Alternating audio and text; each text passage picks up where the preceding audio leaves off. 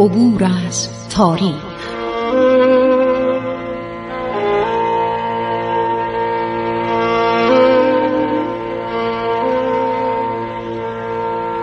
کاری از گروه جوان و اندیشه رادیو جوان.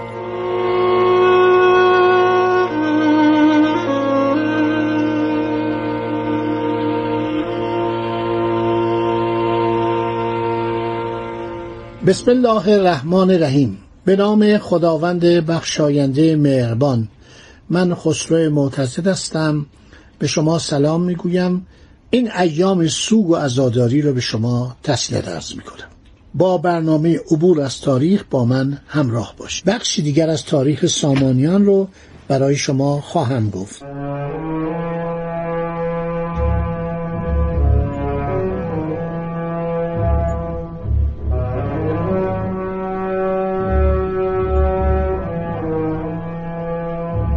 اسماعیل اولین امیر مهم عرض شود که دولت سامانی. گردیزی و ابن اسیر درباره او نوشتن. پسر این شخصی است به نام ابونصر احمد ابن اسماعیل که خلیفه برای اینم منشور میفرسته چون اینم بود از خلیفه منشور می‌گرفتن دیگه. به جای مکتفی که در سال 295 میمیره مقتدر بالله به جای او مینشینه بچه بوده.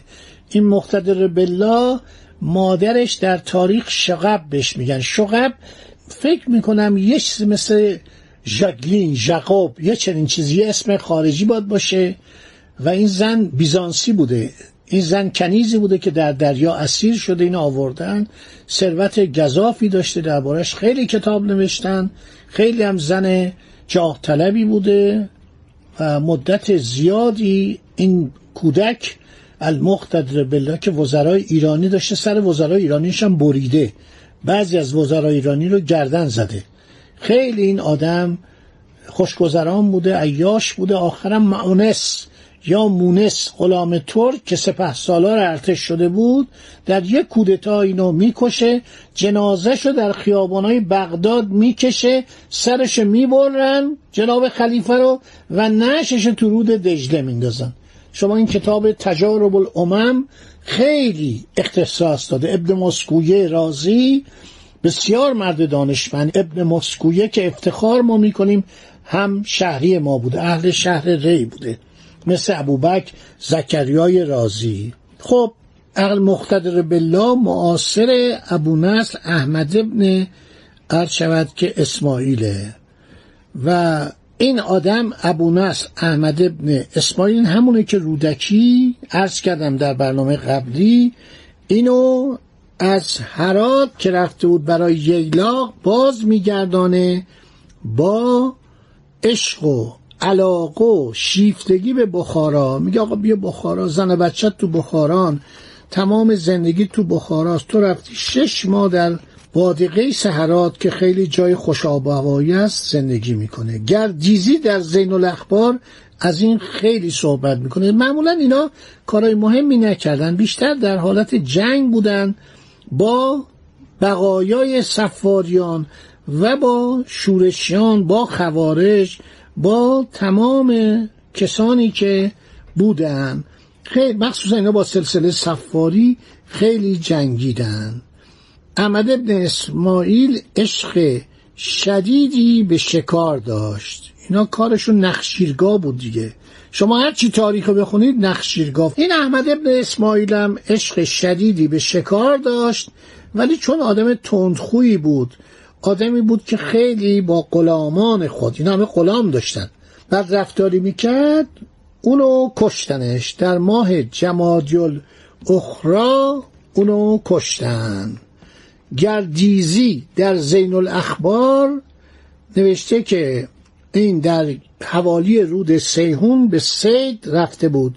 چون سوی بخارا رفت فرمود تا لشکرگاه را بسوختند.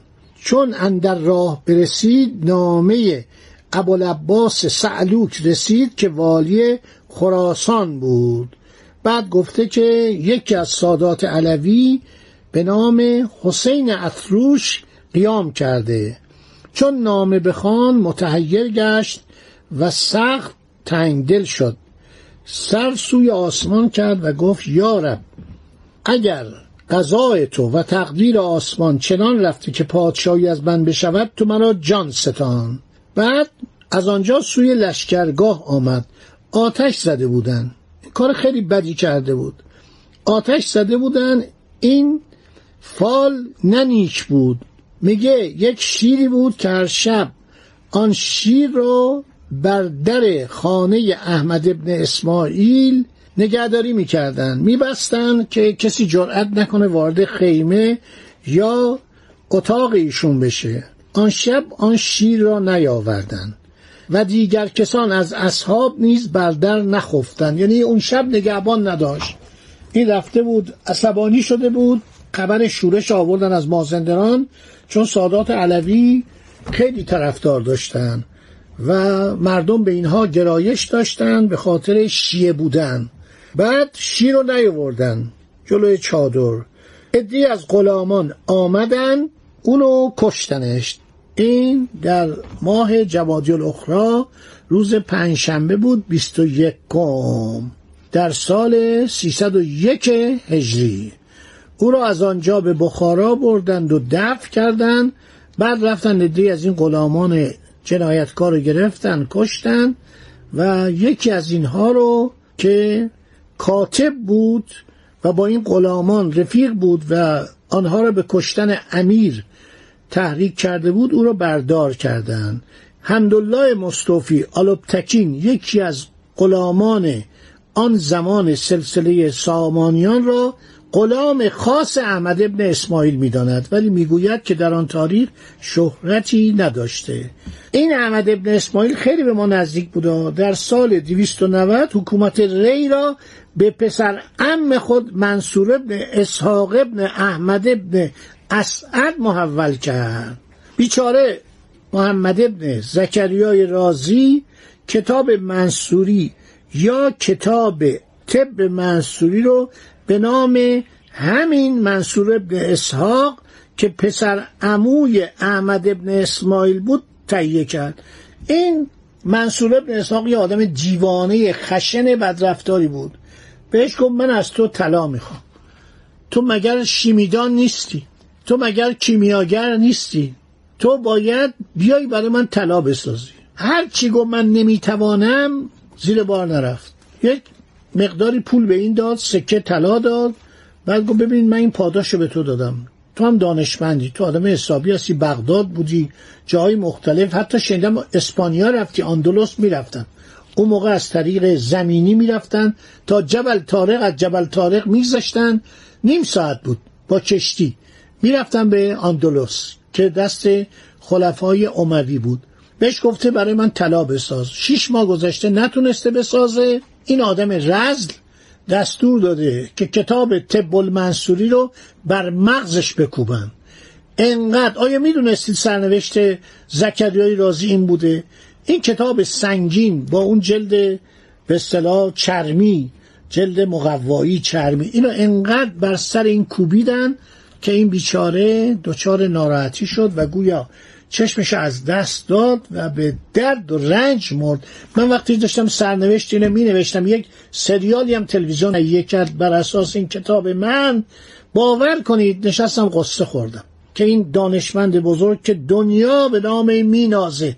بنابراین این احمد اسماعیل آدم زیاد جالبی نبوده و اینو کشتن و پسر اموش همون کسی است که زکریای رازی رو با کوفتن کتاب بر سرش عرض شود که باعث نابینایی شده و بعدم مرده. در وضع خیلی بدی این مرد بزرگ مرده.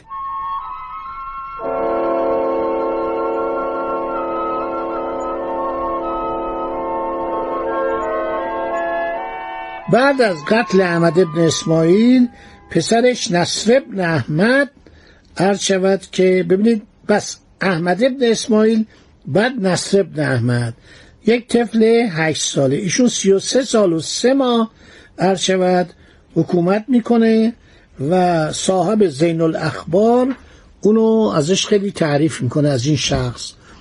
بعد این غلامانی که در قتل پدرش شرکت داشتن همه رو کشت یک شانسی این آورد ابو عبدالله محمد ابن احمد جیهانی یکی از رجال عالی قدر ایران که در مقام فضل و ادب اشتهار فراوان داشت میاد میشه وزیر این. ابو عبدالله تعلیفات بسیاری در همه فنون و علوم متداول آن زمان داشت. و این خیلی آدم با سواد و فوقلادهی بوده. گردیزی در کتاب زین الاخبار میگه چون به وزارت بنشست به همه ممالک جهان نامه ها نوشت. رسمای همه درگاه ها و دیوان ها بخواست تا نسخت کردند و به نزدیک او آوردند. چون ولایات روم هندوستان چین عراق شام مصر زنج زنج یعنی کجا؟ یعنی آفریقا زنگبار کابل زابل سند عرب همه رسمهای جهان به نزدیک او آوردن آن همه نسخت ها پیش روی بنهاد و اندران نیک تعمل کرد. هر رسمی که نیکوتر و پسندیده تر بود از آنجا برداشته آنچه ناستوده در بود بگذاشت. آن رسمهای نیکو را برگرفت و فرمود تا همه اهل درگاه و دیوان حضرت بخارا آن رسمها را استعمال کردند. برای تدبیر جیهانی همه کار مملکت نظام گرفت. در این دوران ما تعدادی دیوان داشتیم که اینو باید صحبت کنیم. دیوان یعنی وزارتخانه. این دولت سامانی یکی از نخستین دولت های ایرانه که اومده و وزارتخانه تأسیس کرده. بسیار جالبه. نکات بسیار زیادی در اینجا گفته شده. تاریخ بینه که مخشوشه ما تاریخمون متاسفانه انقدر نقل قول میاد و انقدر از روی دست هم دیگه نوشتن و اشتباهات کردن که ما هنوز نمی‌دانیم. آ این منصور ابن نوح بود که دستور زدن زکریای رازی رو صادر کرد. یا منصور ابن اسحاق که اونم از خانواده سامانی بود. خب ما در مورد سامانی خیلی صحبت داریم. من دارم خلاصه رد میشم برای اینکه بسیار طولانیه.